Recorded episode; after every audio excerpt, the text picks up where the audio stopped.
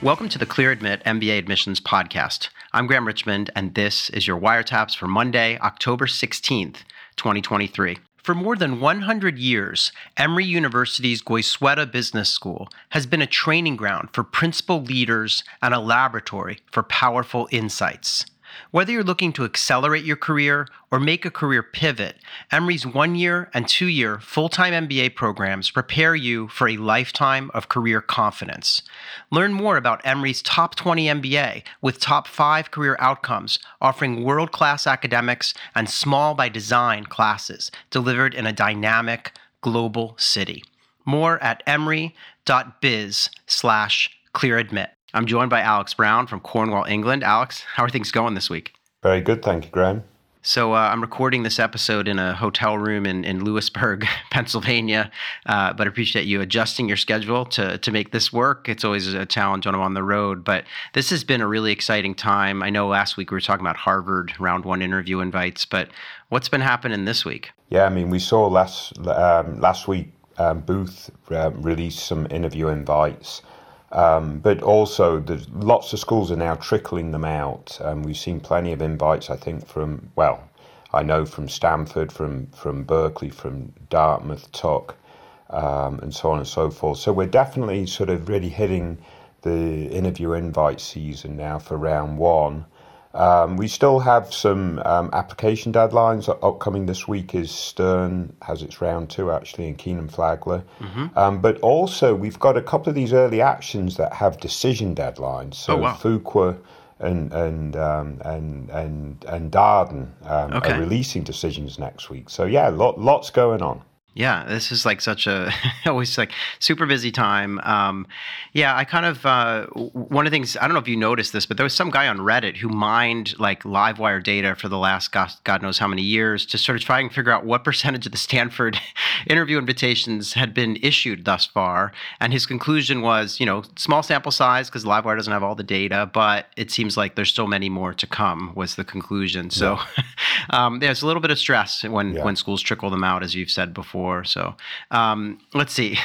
yeah, I mean, like Berkeley, they'll they'll trickle them out right up until their decision release deadline, or at least that's what they've typically done. So yeah, yeah, yeah, it's crazy. Creates a lot of anxiety. Yeah. So oh, one other thing, Alex, I, I think you know this. Um, in fact, I'm almost certain you have because we, we were talking about it in Slack and stuff. But I did want to say we have a sponsor for the podcast now, and um, so people are probably hearing me do a little read over about Emory um, Goizueta. So really excited to have a sponsor for the podcast and appreciate their support. Um, just very cool to to be working with them. So it's nice to have them on board. Yeah, brilliant. I, I've been really pushing to see if we could get a sponsor. yeah, yeah. Well, you know, so far so good. We'll see. Maybe they'll maybe they'll back out after a few episodes. But so far so good. Um, the other thing, this Wednesday we're doing an event uh, with one of my favorite organizations, Management Leadership for Tomorrow, also known as MLT. Um, we're doing an event with them. Uh, it's at noon Eastern this Wednesday. You can sign up by going to bit.ly forward slash clear admit MLT, all lowercase, all one word. And the event's going to be about you know, sort of figuring out like timing for MBA applications as well as like whether the degree is right for you. And and um, we've got some, I think at least one MLT alum uh, who's you know been through their program. And and for those of you who don't know, you know, MLT helps underrepresented candidates kind of navigate their way to business school and, and beyond, even in the kind of career domain. So very cool stuff. That's this Wednesday at noon Eastern please join us for that. Uh, we have a bunch of other events coming, but I don't want to waste too much time because we have a lot to cover. We have a we have a Real Humans webinar later this month, and then we're going to be doing some events with deferred enrollment MBA programs in November. So stay tuned for details on that. Um, Alex, I did want to ask you to if you'd be willing to say a word or two about a new content series that you kind of I mean this was sort of your brainchild. I know you worked with Lauren on our team to bring it to life. But do you want to talk about the sustainability thing that we're doing now? Yeah, I mean, I'm really excited to see um, this new series. So the idea is to really scrutinize the top tier programs that we cover and what are they doing to prepare students for a net zero world um, in which we've got to navigate in the idea that really business needs to lead the way. Mm-hmm um, for, for us to successfully navigate the sort of climate change issues and various other things. Um, so, so yeah, we created uh, five questions um, for the series to, to roll out to, to, to all, all the programs that we cover on ClearAdmit. And really excited that Harvard was actually the first to respond and responded very quickly with a very thoughtful and very detailed yeah. um, assessment. Not only what are they doing in the core curriculum, so to me that's fundamental because that's what are all students getting exposure to, regardless of their their plans and their goals, and then what are they doing in their sort of extracurricular and and, and, and co-curricular experience, and then what is the school doing itself um, Yeah. to to be net neutral Yep. um, and net zero, I should say, and so forth. So yeah, really excited, and I'm learning a lot just by reading Yeah. um, what these folks are doing. Yeah, so you mentioned the core curriculum. I actually pulled just a little thing I thought people would be interested in. So, you know, if you're thinking about Harvard's core curriculum, um, here's what they told us um, in, in the article. They said during the first year required curriculum, uh, students are exposed to over 20 cases covering environment and sustainability content. Uh, in the spring of 2023, a new required course was added. It's called The Social Purpose of the Firm which explores the role business plays in addressing environmental and societal issues. Uh, during the second elective curriculum, that's like the sort of second year, students may choose from over 14 core and 20 related courses that explore the integration of climate change and environmental issues. So there's yeah, there's a lot in their core now that probably wasn't there, you know. Um, even just you know five years ago or something. So very good to see that, and yeah, I look forward to the other um, articles in that series. So we're catching up with all the top schools, so far as I know. Um, but yeah, just really appreciate you kind of spearheading that and working with Lauren, and so very cool stuff. Very good. Yeah. So the next thing I did want to say is we, we did run an admissions tip on the site uh, about selecting and preparing recommenders. So please check that out. Uh, we also continue to run real humans pieces. So we caught up with students who are current first years at Duke's uh, Fuqua School of Business. We also caught up with University of Toronto Rotman students uh, and uh, University of Michigan Ross. So we had three articles come out. Again, if you're applying to any of these schools, this is kind of must read stuff. It gives you so much information about what it's really like in these programs and great tidbits to throw into your essays if you're working on round two applications. We also caught up uh, with the class of 2025 kind of profiles that we've been running. We continue to like stay on top of those. Uh, we ran pieces about Carnegie Mellon, NYU Stern, uh, UT Austin McCombs, and MIT Sloan. And I know we're busy today, so I'm not going to dive into too many of the details, but you know the classes that these schools are bringing in this year continue to be really strong. Um, with these four institutions, I was really um, impressed by how steady they held compared to last year. Because we talked about being in a little bit of an environment where there were fewer applications last year at some of these schools, and you know how are schools adjusting. But the stats really held across the board. I mean, NYU maintained all of their kind of key metrics, um, and they have 43% women in their program and they had a decline in app volume. So they they somehow managed class sizes the same, but they did a great job bringing in a, a, an impressive class. I think their GMAT score is like a 730 or something. So it's Are you are you only saying that, Graham, because you know one of their adcom likes to listen to this show? oh that would no no I, we can't pander, Alex. um, no, but similarly, MIT did the same thing, like super steady. They had like one point you know one point different on the on the GMAT or something, you know, but everything's kind of unchanged. So Nice. What is Sloan's GMAT? Is it super high? it is pretty high. I have it here. I'm glad that you asked because I I'm I'm like semi ready to talk about this stuff. um, yeah, so their average GMAT score is a 729. So yeah, they Yeah. um, yeah, and the middle 80% is 700 to 760. Wow. That actually bumped up a little bit, I noticed. Um, so, yeah, pretty impressive stuff. So, in any event, read those profiles. I know, you know, the schools publish them. What, what's great about the way that we do it on our site is we try to um, do them all the same. So, we're, we're trying to do apples to apples, and we run them every year. So, you can even go back and, and look at prior years. Um, so, yeah, that's all up on the site. Uh, couple more housekeeping items before we get into our candidates. I was absolutely thrilled to catch up with Jamie Shine, who's the Stanford, um, oh gosh, she's the Dean of Admissions and Financial Aid at Stanford. And we did a podcast. And so that aired last week. So some of you tuning in maybe have already listened or saw it in the feed. Um, but if you missed it, give it a listen. There's one thing she said that I thought was so great when talking about essays, and um, you know they have that "What matters most to you" and why essay, and and she talked about. I, I'm just gonna this line that she said. She said, "It's not the what, it's the so what." I thought that was such an eloquent, kind of fun way to talk about you know, the need to explain, you know, it's not so much what matters most to you. It's like why does this matter to you and what's all what's sort of behind it. So that podcast is is in the feed. Please give it a listen. Alex, I don't know if you've had a chance to listen to that yet. You're probably pretty busy. So Yeah, I haven't um, listened to it yet, but as you know, it's my favorite essay, Yeah. business school essay. So Yeah. um, so yeah, no, that makes perfect sense. Not the what, but the so what. Yeah, very cool. And then we also caught up. I did an episode with uh, Manish Daria, who's the head of product management at, at GMAC. Um, and I did a whole interview with him about the GMAT Focus Edition, the new test, how it scored, why they changed it. I mean, it's there's a ton, I learned a lot. Um, and just about, you know, I mean, basically, he admitted to the fact that the existing test as it was was starting to get um, the, the curve, the distribution curve for the results was getting kind of skewed, especially on the quantitative side of things. And so um, he did a great job explaining, you know, how they've kind of recalibrated the test and um, what scores will look like and, and how they're working with schools to make sure that the schools understand the differences. And yeah, so just give that a listen too. I think that aired late last week, so it should be up in the feed as well. Yeah, it sounds like two terrific podcasts. I, I don't feel bad that, that our most listened to podcasts never include me, but it's clear that these podcasts are going to be super um, helpful and interesting. Yeah. Yeah, and then uh, last thing, we got a really nice review um, from uh, a candidate. I mean, their their handle was EJK one four four or something like that. But they, anyway, they left us a review on Apple Podcasts, and they just wrote uh, great insights into the MBA admissions cycle. I'm one year out from applying, and it has been helpful for me to listen to Alex and Graham provide an insider's perspective on the process, which has allowed me to envision how I want my admissions cycle to go. Let's kick on, they said. So, Alex, they're stealing your line. I love it. I Yeah, no, but- absolutely love it.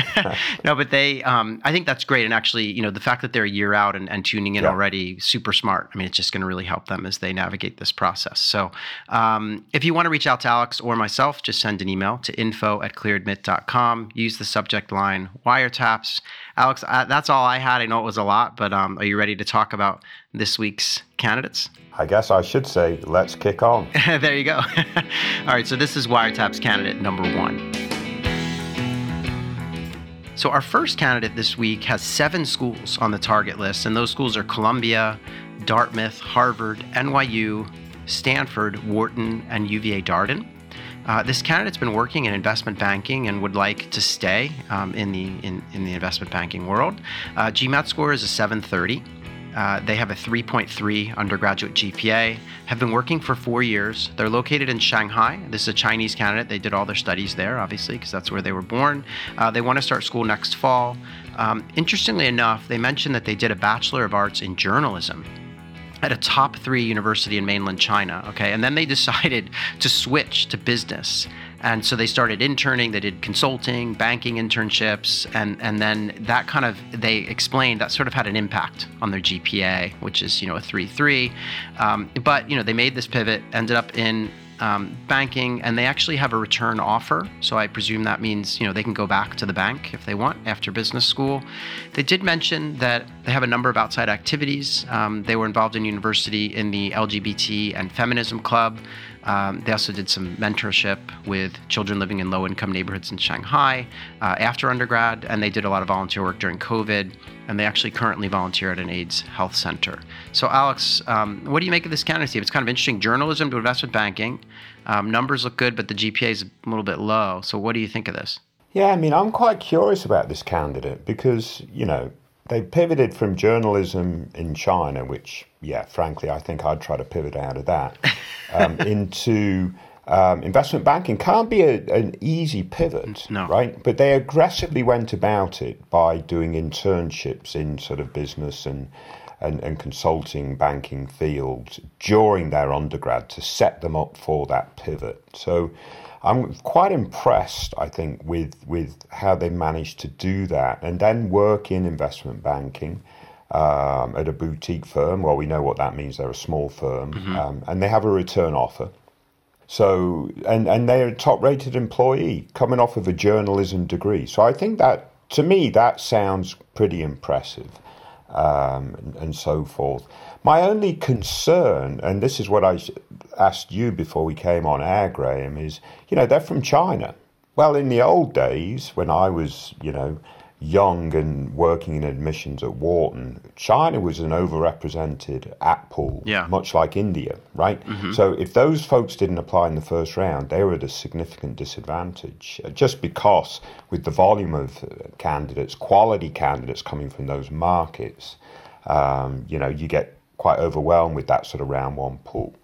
But is China still an overrepresented country? Um, probably not so much. Um, so maybe round two is fine for this candidate, um, and um, and they've got some interesting stories to tell. Their GMAT 730 sort of helps overcome a slightly lower GPA, which they explain a little bit. I like their sort of additional activities. Um, um, and so forth. So overall, Graham, I think I quite like this candidate. Yeah, it's you actually raise a good question. I mean, I, we don't see a ton of Chinese candidates. I mean, we see more Indian candidates on our website, I would say, than Chinese. Yeah. Um, I mean, maybe this podcast is not readily available in China or something, or even the website, I mean, because of the radical ideas that we're espousing here. I don't know, but but I think that um, it's But, but that is a that is a factor, though, Graham. I I think you know, obviously, a lot of stuff in China goes be, goes on behind the Chinese firewall, so Yeah. we're not going to get the same traffic to our website. no, you're right. um, as we would from India. Yeah. Um, so I've always presumed that's the case, and there's still quite a volume of Chinese candidates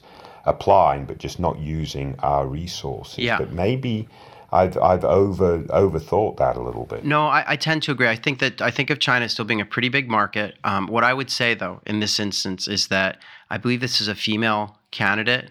Um, I mean, I'm not certain, but you know, they were part of the feminism club. I mean, I guess it's possible that it's a male. Um, it's just hard to know, right? But I, I, either way, I think this candidate is unique. I mean, journalism to banking, um, really interesting outside activities. You know, super. I mean, doing amazing volunteer work, et cetera. So I feel like even so, if, if overrepresented or not, I feel like they can be fine in round two. And you know, GMAT score 730 is right in line with you know most of their target schools, um, maybe even a tick above for a couple of them, and a tick below for some. But it's it's right there. Yeah. Um, I do think though the the there will need to be a little bit of an explanation for the GPA because it's a little below average. Although my suspicion is that um, there might be less grade inflation uh, in China than there is in, in the U.S. and you know, and, and it sounds like they have a really good explanation in terms of. I mean, they basically had to switch majors, right? So, um, yeah, I, I like this person's chances. I mean, I will say I'm not seeing a school jump off the page as like an easy. Um, you know, I guess I guess you could say that um, there is, you know, Harvard, Wharton, Stanford are on the list. Um, Columbia. I mean, these are all hard schools to get into. That'll be Yeah. quite competitive. Um, but I mean, there's also a bunch of the kind of top 16 schools. So I'm feeling okay about this as long as he or she executes on the application. I think they're going to be in good shape. It's a really interesting story.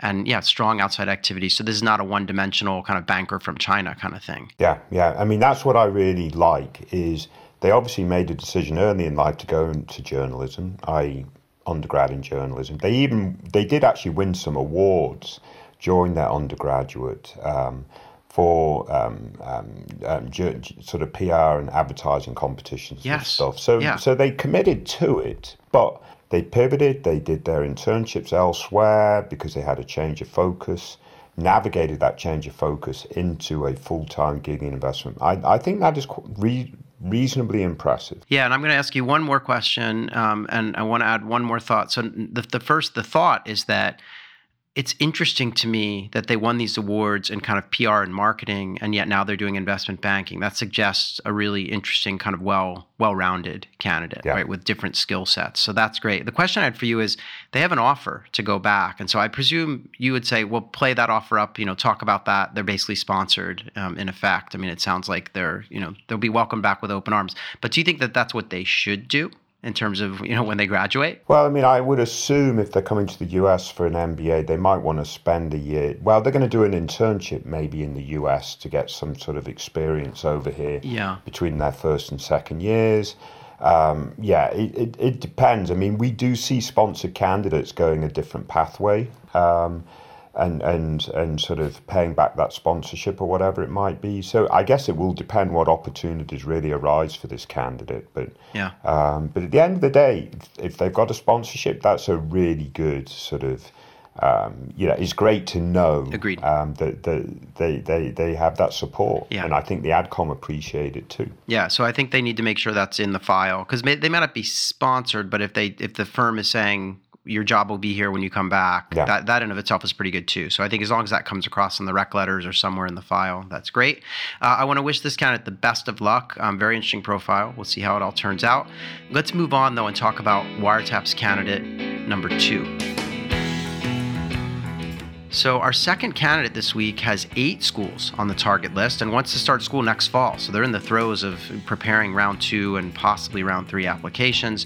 They've got Cornell, Duke, Harvard, Michigan, Kellogg, Wharton, Darden, and Yale on the list. They have been working in consulting. They would love to work in consulting after business school as well.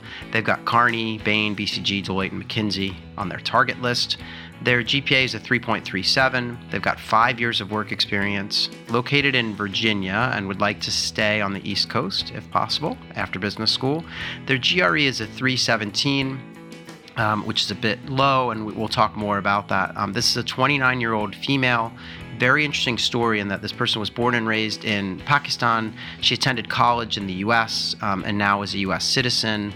Um, had a low kind of GPA to start her college career due to homesickness and some culture shock, but a really strong upward trend in those last two years with a lot of Dean's List and things like that double majored in business and English with a concentration in literature. So there we go, kind of well rounded, right? Um, and has been doing a lot of work in CPG, kind of marketing analytics. Uh, does volunteer work as well, which we can get into. Um, this person's participating in Forte's MBA launch program, so really helpful program for women who are trying to get into business school. Uh, they're to take, she's to take the test again. She has a low GRE quant, which is a one, I guess she says 155. And she's nervous about this. She's tried to raise it. She's been gradually gaining ground, but she's got to take the test again. And she's looking to pivot into consulting from this marketing analytics role. Uh, her thought is she'll apply to these kind of schools on the list in round two and then maybe pivot to more like top 25 schools in round three if it doesn't work out. But she was looking for our advice. And I did want to mention one last thing. She said, Thank you, Alex and Graham, for everything you do for us. Fingers crossed that my entry gets selected. She says, I love the Wiretaps podcast and I listen to it on my way to the gym and back. So there you go, Alex. What do you make of this candidacy? Well, that's how you get selected. right. Um, well, at least that's one way to get selected, right? Say nice things about us. Um, but but no, I mean, I, I think th- this candidate, she comes across being really, really, uh, you know, nice, like individual. Looks like they've done really well at work, actually, um, and and and so forth. They they were laid off at one point um, from from their first job because the firm that they were at was acquired and then sort of asset stripped or gutted or whatever. Um, and they were able to to land another job quite quickly, I think. Yeah. Pivoted industries and, and everything. big sort of raise. like they, they showed some pretty good resilience there, I think, Yeah. and that and that's really good. Their extracurriculars are good, um, and so forth. Their personal background sounds very interesting, coming from Pakistan and and sort of you know navigating a whole new sort of culture and stuff, and obviously went through some culture shock um, before before she really sort of hit the ground running um, later in their, their academics. Um, but but this is the area that's going to raise most concern, right? The combination of the GRE and the GPA. So what is she doing about this? Um, she's done um, MBA math, I think, or she's planning to do it.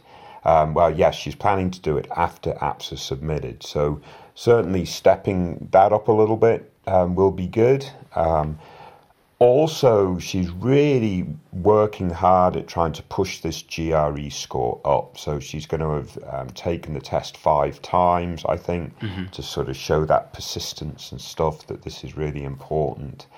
Um, if she can really sort of push that um, GRE so that the quant score hits that 160 threshold, I think that'll um, be really, really helpful Yeah. um, and sort of get the overall score up up and above that 320 um, threshold. Um, you know, that still might not be enough for some of these top schools for sure, but that's sort of what she's really going to be hopefully um, pushing pushing for. Um, so, so you know, if she's can, if she's able to shore up that quant side, Graham, that's going to make a big impact on her profile.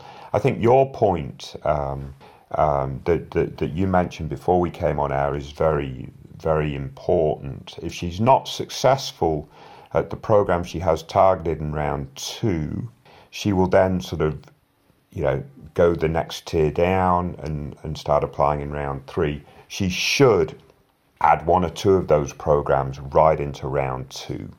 Um, and the reason for that is that drop off between round two and round three in terms of admissions possibility is quite steep.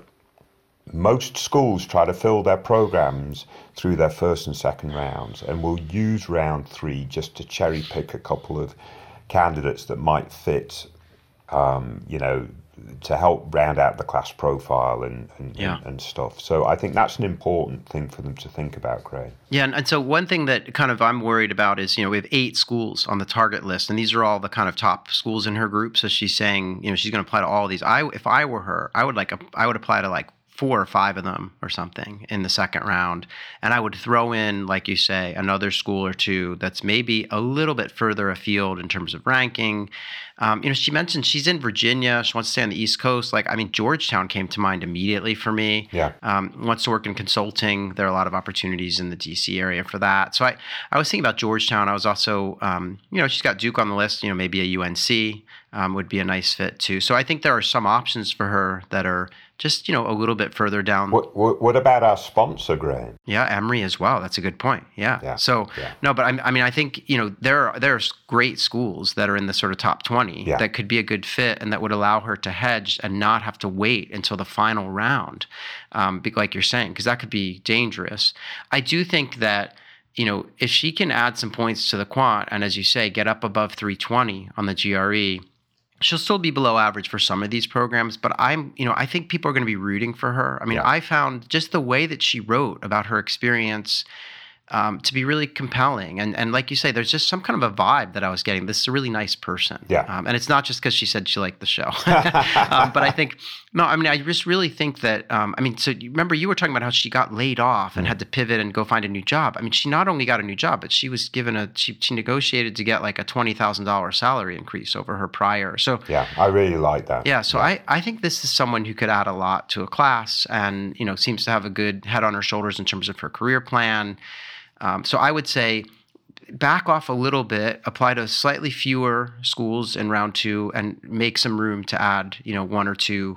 Um, I don't want to call them safeties because they're not really safeties, but just, you know, having a broader range of Yeah. programs on her list would be smart. It's, it's in it's those programs in the next tier, and we've listed them, Yeah. but I'll just re re thing. It's the likes of Kenan Flagler, uh, McDonough, um, Goizueta, um, and and there's one or two others, but they're all in that sort of region. Um, those are. I mean, Marshall would be in that tier too, but you probably don't want to be going off to California, Southern California, Right. to, to end up on the East Coast. So getting the right school that'll give you the right geographic sort of Mm-hmm. placement um, too. Yeah, other one. I mean, obviously Indiana, Kelley comes to mind too. Yeah, you know, Kelley. another great school. So anyway, there are a lot of really great programs, and I just want to make sure she's really looking at them. Again, I think if she can boost the score, she'll be competitive at any number of these. But I, I think, yeah, I wouldn't wait for round three. Yeah. Um, so in any event, I, I do want to thank her for sharing her profile uh, and for tuning in on her way to and from the gym. I guess when she's working out, it's just we, we probably are not inspiring in terms of keeping keeping pace. So I can understand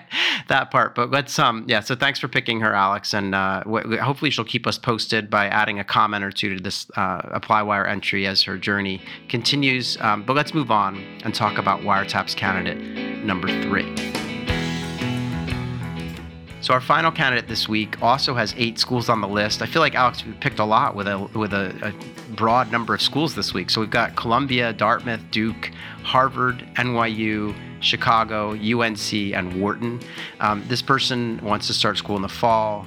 They've been working in commercial real estate with some stints in finance, brokerage, and development verticals. Um, they want to get into investment banking and private equity or asset management. Um, so, kind of shifting out of real estate and into sort of pure finance. Uh, they have a whole bunch of companies that they would consider. a lot of the usual suspects like JP Morgan, Morgan Stanley, Carlyle Group, KKR, Goldman, etc. Um, their GPA is a 3.79 uh, from undergrad. They have nine years of work experience. They're located in New York. And I should also mention they're currently finishing a master's in real estate. I believe they're doing that, I want to say at NYU. Um, I can't now remember, but I'm, I'm pretty sure. Um, and they're, they have a 4.0 in that degree. Um, this person was born and raised in Peru. They have dual citizenship with the US they did go to high school and college in the United States where they studied finance at a Big Ten school, which is a top 50 kind of national program, top 25 in undergrad business. Uh, they worked at Fannie Mae. Um, then they launched a real estate investment uh, platform. Um, they have, you know, done a lot in real estate basically, and then headed into this program that they're completing now. Um, and so it's, you know, I wanted to ask you, Alex, what, what sort of made you pick this person? I think it seems like an interesting kind of personal background because they have this Peruvian side, um, but you know, older. They're currently doing a master's degree. Like, what, what's your take on this candidacy? And, and they don't have a test score yet. It looks like, right? So, what's the deal there? Yeah, I mean, I think they're still working, Graham, and doing that master's degree part time. I think you're right. Yeah. Um, or at least that was my assumption. So, if that's incorrect, then I, I apologise to the candidate for misreading.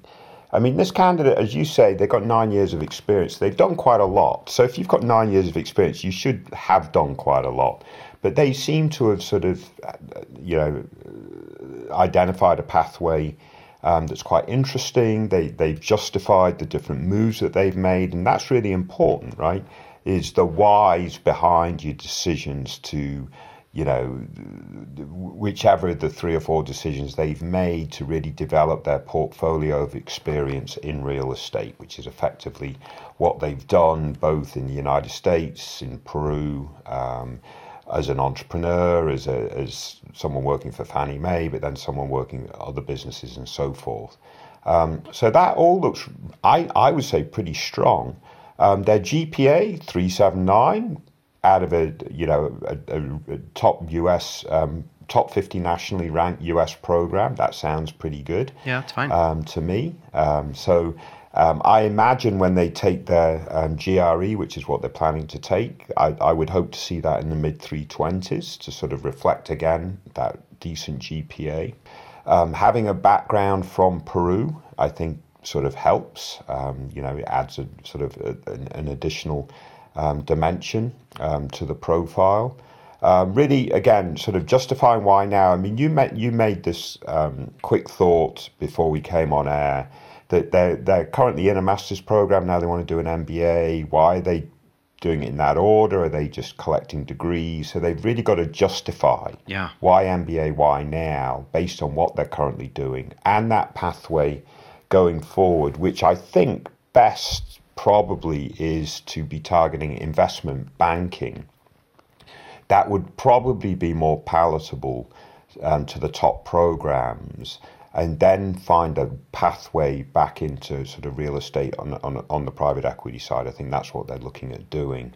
Um, so, so I think if they can get their story sort of down pat and really cogent and, and really make it all make sense. Get a decent GRE that reflects, again, their, their undergraduate record. They've got a 4.0 in this master's program they're doing now. Um, so, from a number standpoint, I expect to see um, them, them competing with, with, with the top, top candidates at, at these programs. And then, yeah, they'll be applying in round two. They've got a good mix of schools that they're targeting um, from you know, two or three different tiers, lots of finance focus. So all that makes sense to me, Graham. Yeah, no, I, I like this candidate. I did misspeak earlier. Um, I was talking about where they're going to get this, you know, this current real estate, and they don't say. They just say it's in New York City, so it's not necessarily at NYU. So they're doing some kind of a master's. Right. I do agree with you. I think it's part time. They're probably working at the same time.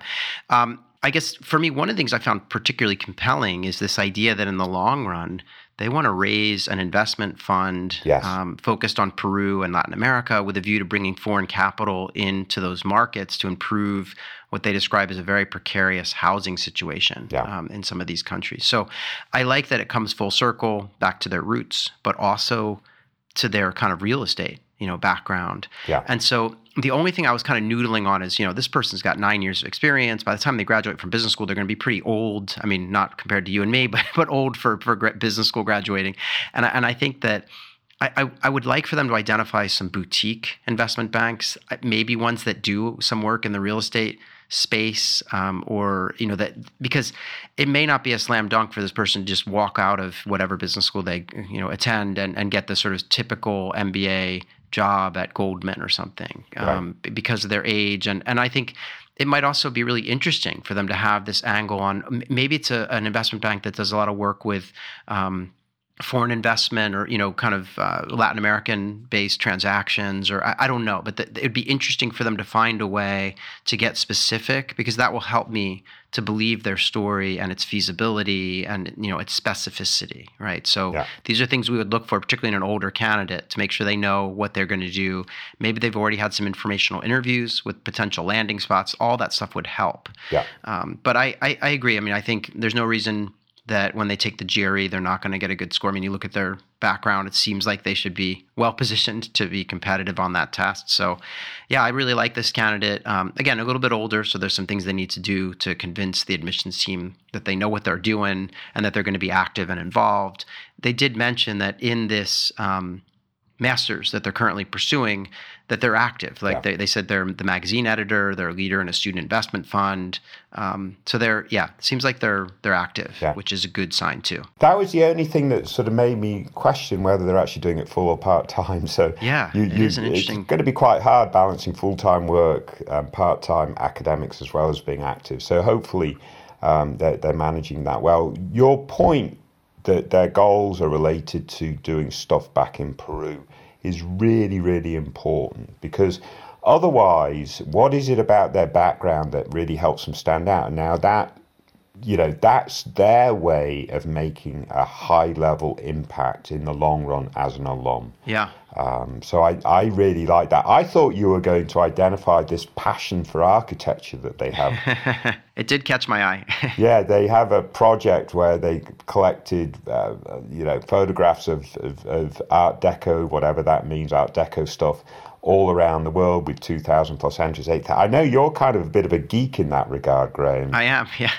so I thought you would you would um, be all over it. Yeah, no, it is a nice. I mean, it's interesting, and it obviously fits really well with their interest in real estate yeah. and housing yeah. and, and all these things. So yeah, no, this is an interesting candidate, and I'm I'm confident that w- at least one of the schools on their list is going to give them a chance. Uh, again, they got to sit sit down and take the test, but yeah. I, no reason to think that won't go well. So I do want to thank them for sharing their background. They were really generous in terms of you know shedding a lot of light on the details that we typically you know look for and, and need to know to, to assess. So really great, um, Alex. Thanks for picking out three super interesting candidates this week, as always. And uh, yeah, we'll we'll do it again next week. I should be back in France with any luck by then, so we'll, we'll do it next week.